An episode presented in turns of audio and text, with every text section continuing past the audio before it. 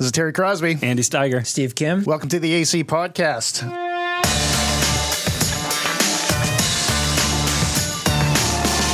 On this podcast, we want to help you understand and speak the language of our culture and address questions being asked with intellectual honesty, gentleness, and respect.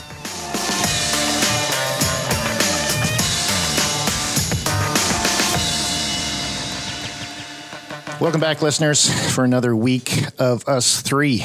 Again, two in a row. You know what? It's good to be back with the team. Pretty cool. I enjoy doing interviews, Terry, but uh, but it's good to be with you guys. Yes, it is. And one thing I haven't done for a while is bring a, a very interesting story to the podcast. You uh, Something weird, digging around on the web. yeah. what, have, what have you dug So- up today? Have you ever felt that you're going to grab something, as in something that you really, really want, but then it just gets taken away from you? Do you see my arm movement? I did see that. I don't yeah. think anyone else did. to be honest with you, I have no idea what you're talking about. Terry. Okay, okay. Well, let's uh, look at the story. Banksy painting self destructs immediately after being sold. Can we just take a moment to reflect on that title? Banksy? That's the name of the artist. Banksy. Banksy. All right. He was in Sotheby's. He's a legit name, a Okay. legit painter, and his girl with a balloon sold for 1.4 million dollars Wow. Oh, you know, I think I heard about this. after the exchange and you know everything was exchanged money and the owner got the painting the painting self-destructed the painting self-destructed. At the bottom of the painting, he had a shredder put behind the frame. So in the picture, half, half of the painting is being shredded. Was it the real painting? Yes. And he, this guy really did this. Yeah. Do we know why? No. Okay, so here, listen. This is the moral of the story right here. First of all, you know you have too much money when you can pay hundred million dollars for a painting. Moral two, 1.4 million. One point four. Moral two is you know that you have too much money when you're willing to shred your painting that's sold for one point four million dollars. Yeah. Wow. That's ridiculous. Is that art? Tell me, is that art? Is that so it shredded it halfway. Did this guy know that it was going to shred it halfway? Well? The artist did, Yeah, but no. not the person that bought it. you should see the face of the people on this picture looking at while it's shredded. I'd like to. Why don't you flip, flip that around here? Look at this guy on the phone. They're all just like, what is just happening? That is bizarre. Anyway, that's art, I guess. Now it's worth even more money. Yeah, probably. All right, let's get into the subject today. We have a post that we're going to interact with that was posted on Humans of New York. Yeah, so th- you know this is artistic in of itself. The writing on that Facebook page is quite good. I hear that they actually put together a book some time ago uh, Okay. that did quite well. I am totally ignorant of all of that. All I know It is- has been going on for a while, since Yeah. 2010. That's what so I've they've re- been gathering pictures and stories of people throughout New York. Yeah, really interesting. and it was new to me. I, I really didn't know about this until a friend of mine sent me an article and just said, "Hey, Andy, I think you'd find this interesting." Yeah. And I did. I found it very interesting. Yeah. So interesting, in fact. So interesting. We're going to bring one of the posts uh, into discussion today. There's a picture of a, a young man uh, sitting down and looking straight into the camera. So we'll post this picture. This is what he has to say. Here, let me read it for you. This was what was sent to me. It's a question of point of view. How can consciousness exist in a material world? Perhaps consciousness is an illusion, but if I perceive consciousness to be an illusion, then surely I must exist.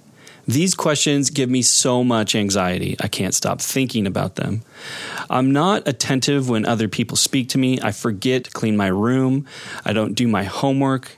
I can't learn my lines in drama class. It creates so many problems in my life. My parents tell me you could win this award or you could meet these grades, but you don't care enough. They've taken me to 10 psychologists, never a diagnosis. They just say that I'm a dreamer.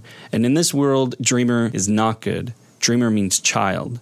I need to become an adult and do material things so that I'm stable, so that I can buy a house one day, so that I'm not living beneath a bridge thinking these thoughts.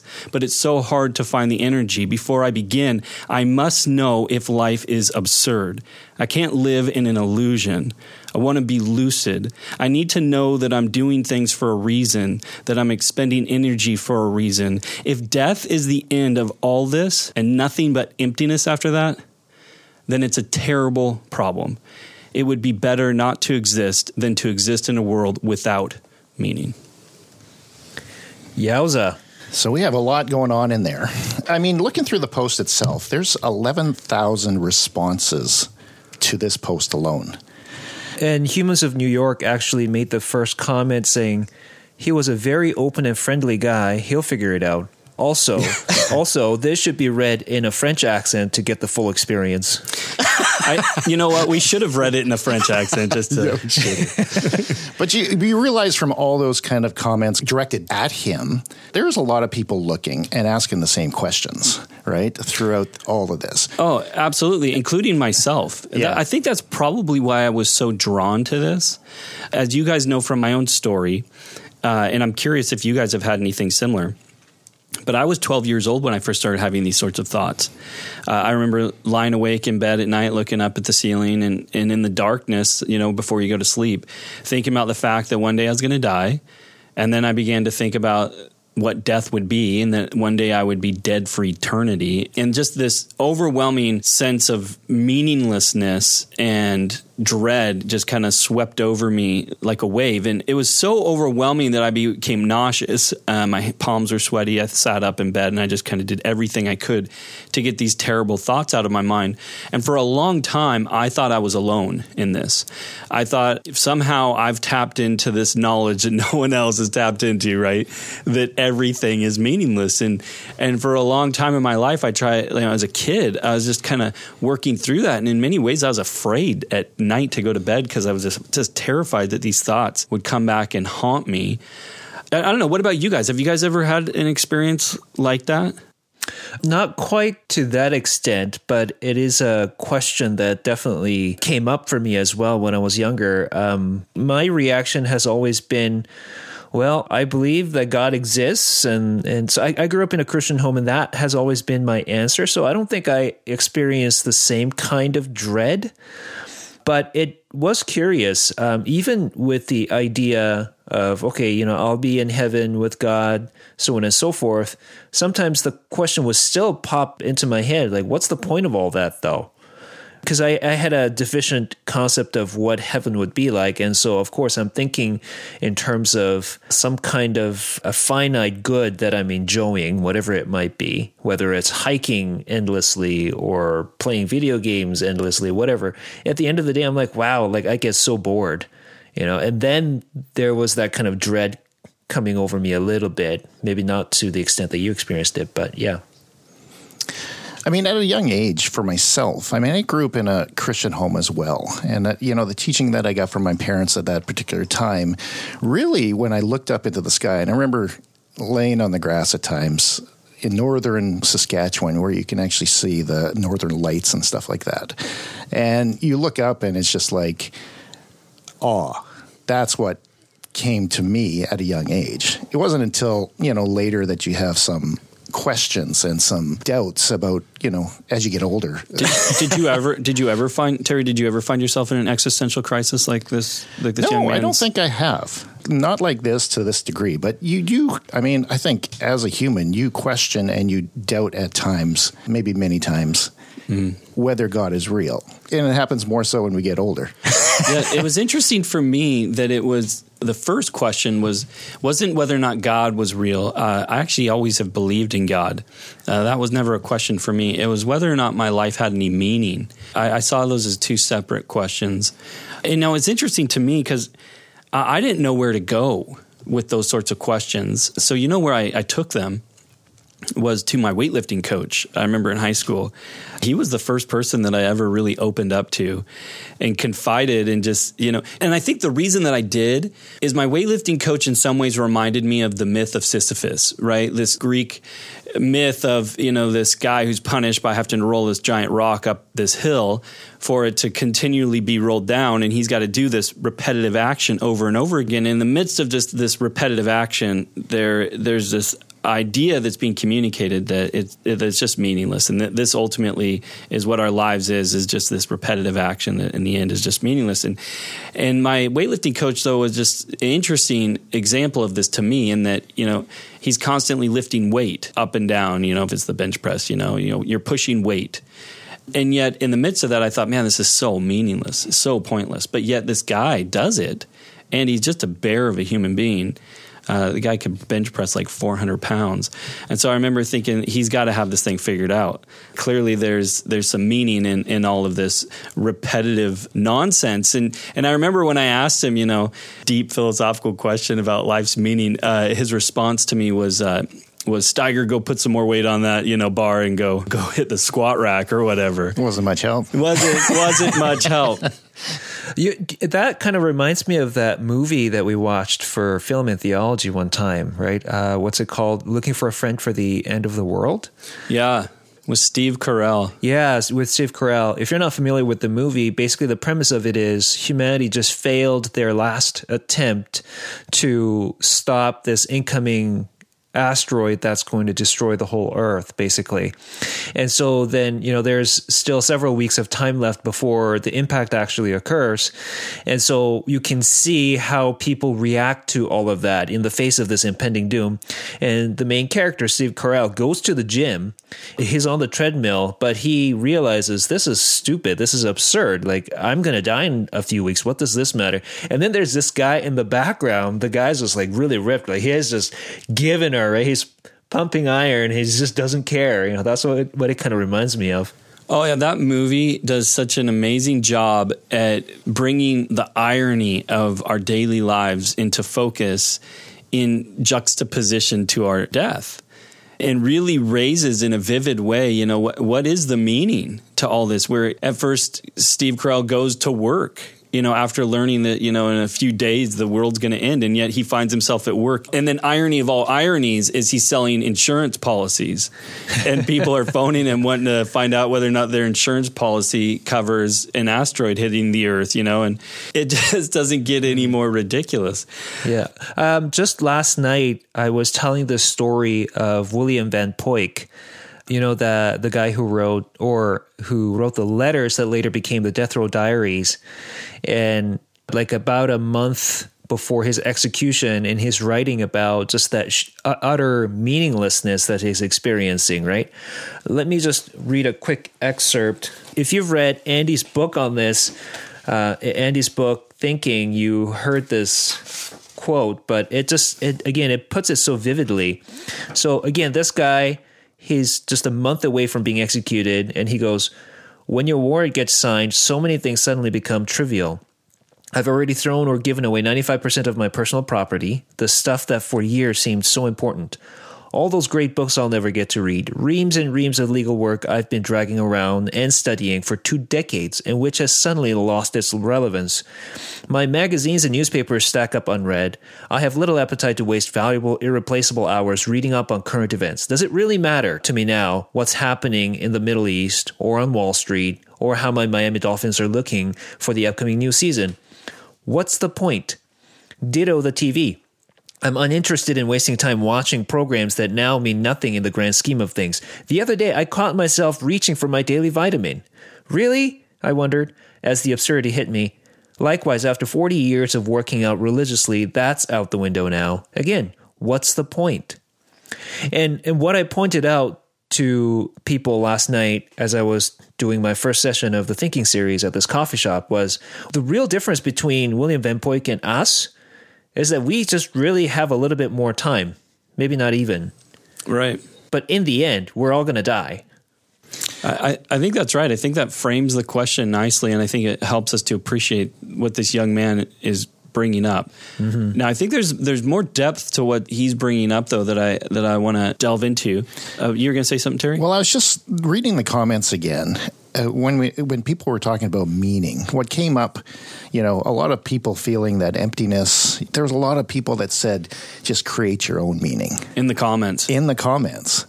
And and for a and lot that brings of people, up questions as well, right? Oh yeah, I mean for for a lot of people, that's the answer. That's the answer these days, for Yeah. sure. I mean, and if you've ever read people like Jean Paul Sartre, who very much dealt with this dread of meaninglessness, and, and in many ways, he talks about this wave of nausea that would come over him.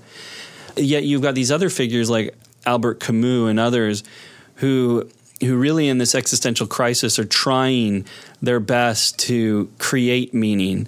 Um, and, and in many sense, what you get is this idea of pulling yourself up by you know your bootstrap right? You, it, it's this existentialism where where you are going to find the meaning in your life by living in the midst of the meaninglessness. You're you're going to embrace that absurd reality and but you're going to push forward and you're going to create meaning in the midst of it. And in that way they would see that life then does have some sort of meaning Do you not think that it all starts with his first question there? How can consciousness exist in a material world?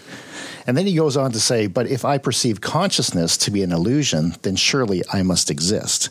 There's a little bit of Descartes going on there, right? Yep. right Like we have to address a question of what is in our society today and what is the worldview, which is materialism. How can we think and how can we have mental thoughts in this materialistic framework? that's where we need to start this conversation. This is not a new conversation. This is an old conversation, even older than Descartes.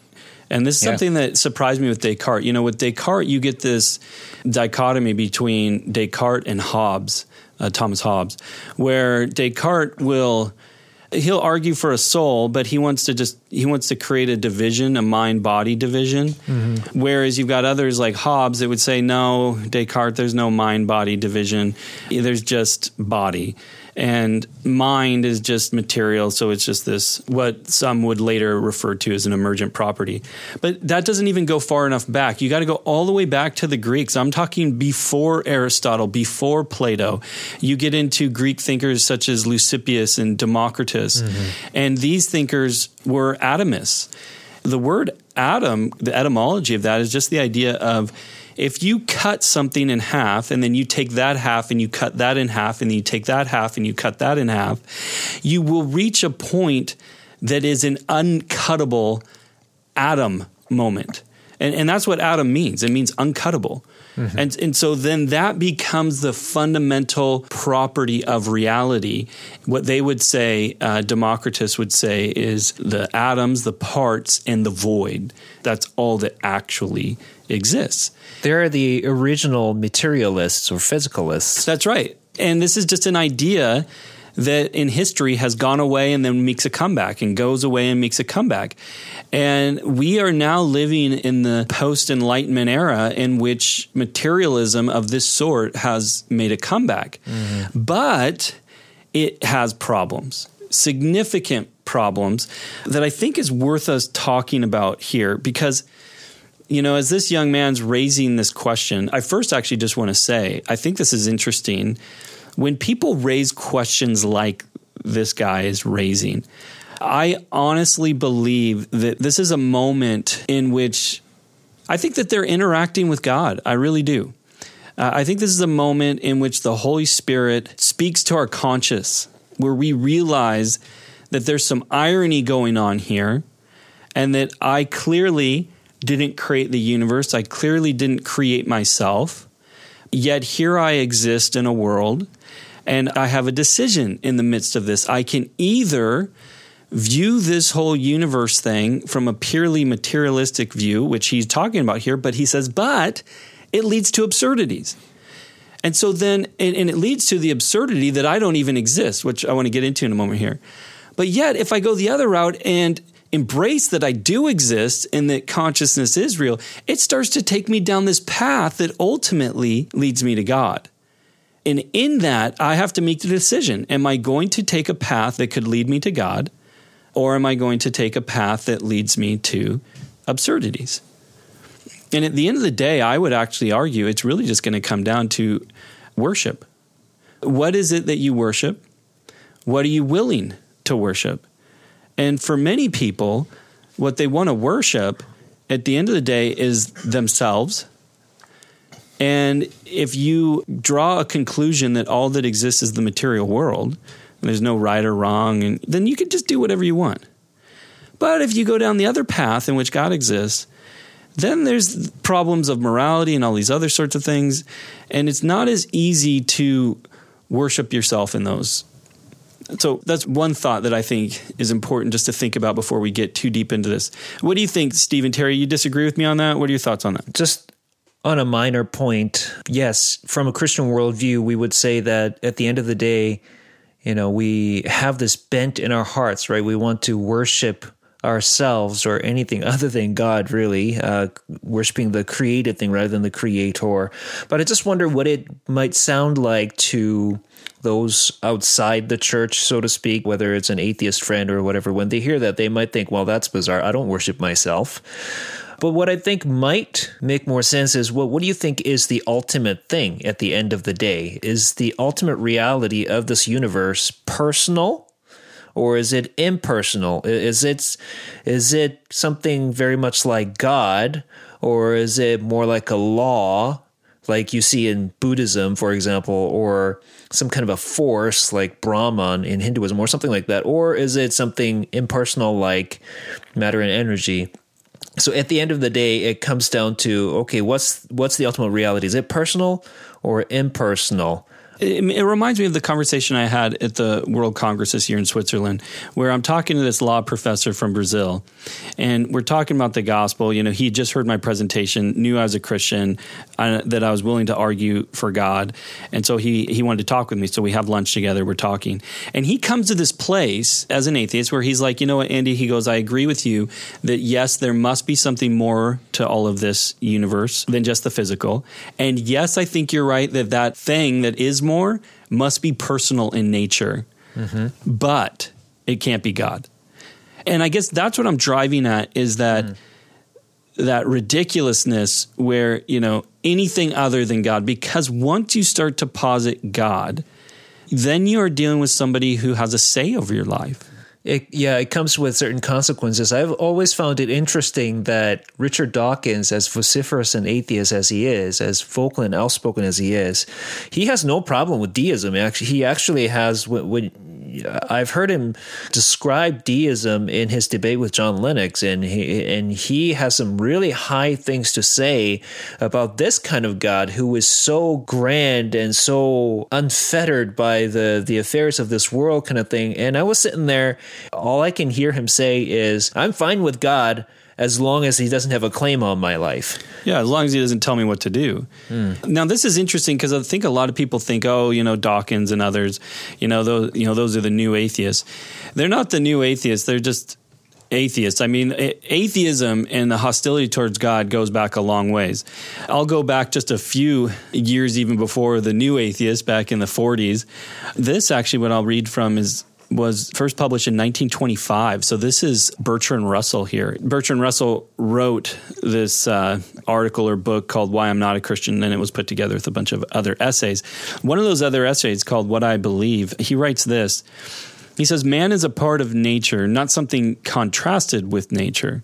His thoughts and his bodily movements follow the same laws that describe the motions of the stars and atoms this is really what this young man, the humans of New York, right? This this is what he's wrestling with. Is if that's the case, then that comes with consequences. Now, Bertrand Russell teases these consequences out a little bit farther in, and he says physical science is thus approaching the stage when it will be complete and therefore uninteresting. Given the laws governing the motions of electrons and protons, the rest is merely geography, a collection of particular facts telling their distribution throughout some portion of the world's history. The total number of facts of geography required to determine the world's history is probably finite. Theoretically, they could all be written down on a big book and be kept at Somerset House with a calculating machine attached, which by turning a handle would enable the inquirer to find out the facts at other times than those recorded. It is difficult to imagine anything less interesting or more difficult from the passionate delights of incomplete discovery. It is like climbing a high mountain and finding nothing at the top except a restaurant where they sell ginger beer, surrounded by fog but equipped with wireless. I'm thinking when, when he says wireless, he must be talking about telegraph. Or You're right. yeah. Pretty sure he has a different idea of wireless than we do. Uh, but the, the concept there is a simple but profound one that, that has been with us since the time of atomism. And that is that all that exists is just the material world. Yeah, straight up physicalism. Right. And so you and I just dance to our DNA, as Dawkins would say. C.S. Lewis said the cardinal difficulty was basically just blind chance right? Right. You, so well, you have two options. Either you've got chance or determinism. Right. And, and really, though, those are your two options. Although, as I've said before, those are just two sides of the same coin. Right. Both have the same implication, and that would be what this young man's getting at is that on that consciousness must be an illusion. Now, there's another atheist that I've always appreciated just for his blunt honesty, and that's Alex Rosenberg. In his book, The Atheist Guide to Reality, he writes this The discoveries reported in this chapter, and this is the end of chapter seven. The discoveries reported in this chapter can't fully prepare you for how wrong introspection is nothing really can. Ultimately, science and scientism are going to make us give up as illusory the very thing conscious experience screams out at us loudest and longest. The notion that when we think, our thoughts are about anything at all, inside or outside of our minds. I know this sounds absurd, but we'll see that this must be so in the next chapter. Now, then he, he, you know, he just teasing out physicalism uh, as he goes. What's interesting about that, though, and this is the irony that I think is so problematic, and you can again get a sense that this kid's wrestling with this, is just how dumb that can be on this the idea that he's saying you can't trust your consciousness, but you can trust my book, mm-hmm. right? you know, you can't trust your thoughts, but you can trust my thoughts, right? And it's one of those things that should keep you up at night. I mean, that's ridiculous, and I think it really resonates with me when Thomas Nagel wrote his book, uh, Mind and Cosmos, and he really just calls all this garbage out in that book, in which he says, "Listen," and this guy's not not a Christian. He's he's not a theist. In fact, he even says in a different book, "I'd rather that God not exist." Right, but he says, "I got to be honest with what's being sold to students these days." That this is absolute rubbish to be telling people that consciousness is an illusion but yet you're aware of the illusion and that you should be even listening to what any of these professors have to say. When we talk about, if even just in reading the post and all the questions that he has, how does natural these physical states that we have in naturalism bring about mental states? There was a guy I was reading a few years ago, and he basically said a couple problems. He says, Why, after appearing in the evolutionary chain, did conscious animals survive? Secondly, he says, these uh, neurological levels produced in a mental life, uh, why are those organisms being favored in the struggle for survival? So there's this there's this value that we know as having a mental life that comes from God. Why is there any value placed on this idea and this notion of naturalism or evolution that we have in our society right now? Why should we put any value on our mental life? Uh, well, I think that that's a really good question. Plantinga, in his book, uh, Where the Problem Really Lies, raises a very similar question, and that is, you know, given naturalism, do I have any good reason to believe that evolution worked in such a way that my consciousness is perceiving the world correctly? Uh, I think that's a valid question. Truth goes straight out the window on naturalism there is no such thing as truth. Truth is just the state of the way things are.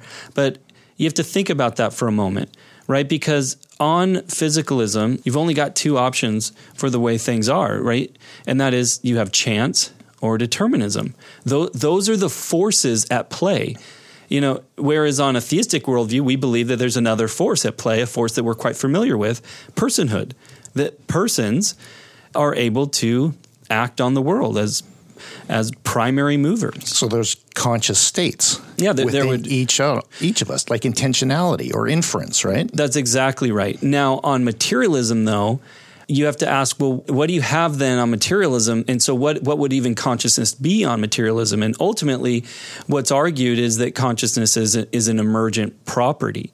The problem is, though, on that is it becomes very fuzzy what people mean by an emergent property. And when you push them on that subject, they will argue that although you can have something that emerges from the brain that they would call mind, that at the end of the day, it's still reducible to the brain. The, the mind is the brain.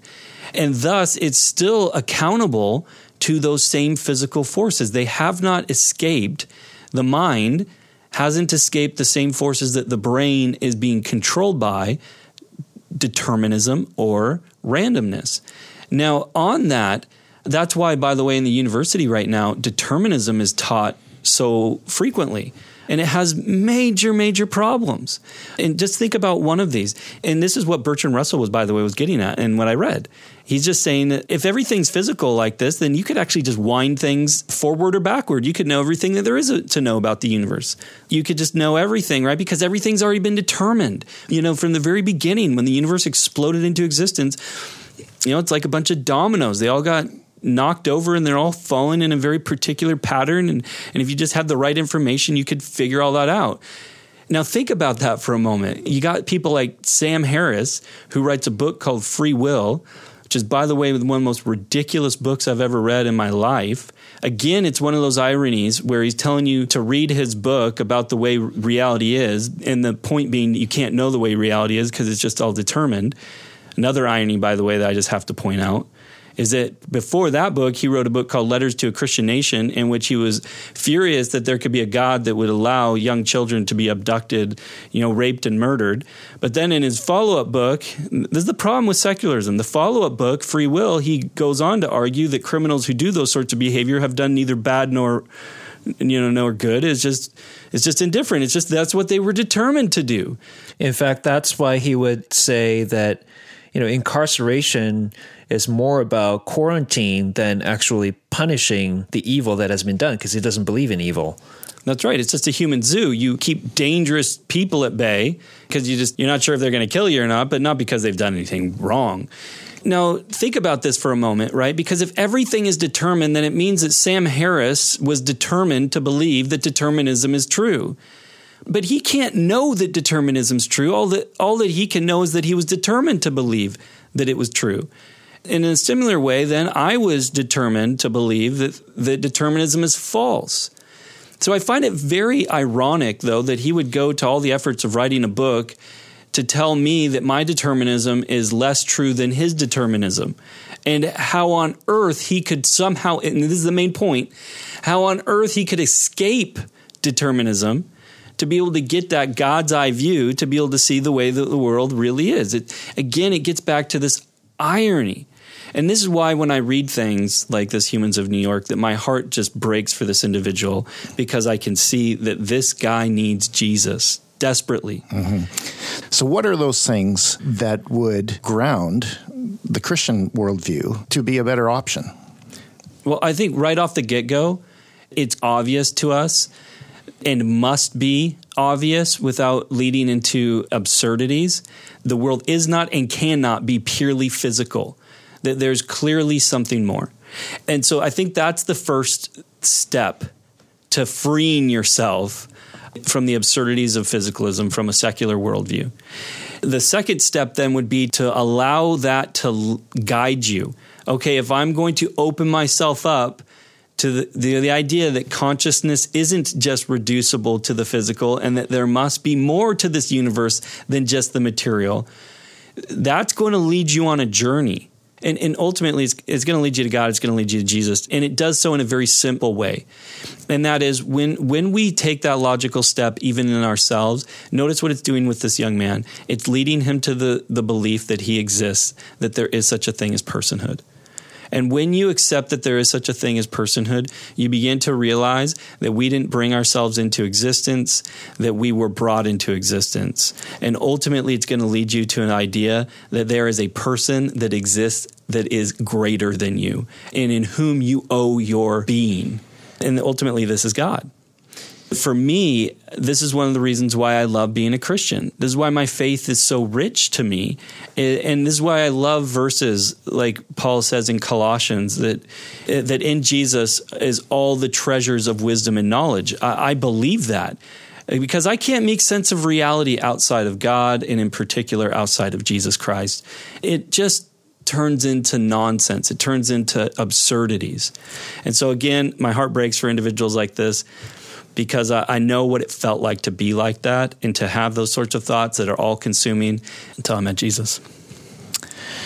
There's a lot to discuss here, and we've uh, mentioned a number of things. I think people just need to kind of sit around together, have some discussions about their, this because there is a lot to talk about. And on that note, maybe with your kids. Yeah. You know, your kid may be a 12 year old like I was that's wrestling through some deep, scary thoughts, and they need somebody to walk with them through that. They need to know that they're not alone, yeah. and they need to know there's answers. On that note, I want to remind people that we have uh, the Human Project Kids podcast that they can go to and listen to with their kids.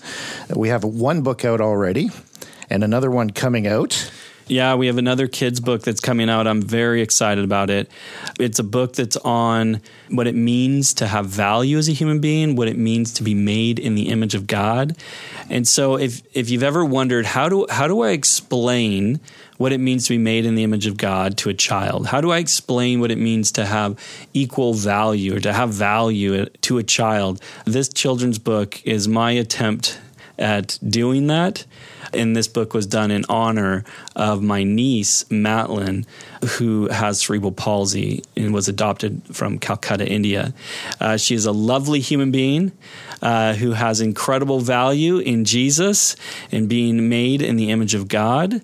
Here's an individual that goes through a lot of challenges, but she gets back up day after day, uh, knowing that she's created by God and deeply loved. So, yeah, check out that book. Check out that book. It's coming out in the next, I think, what, half a year?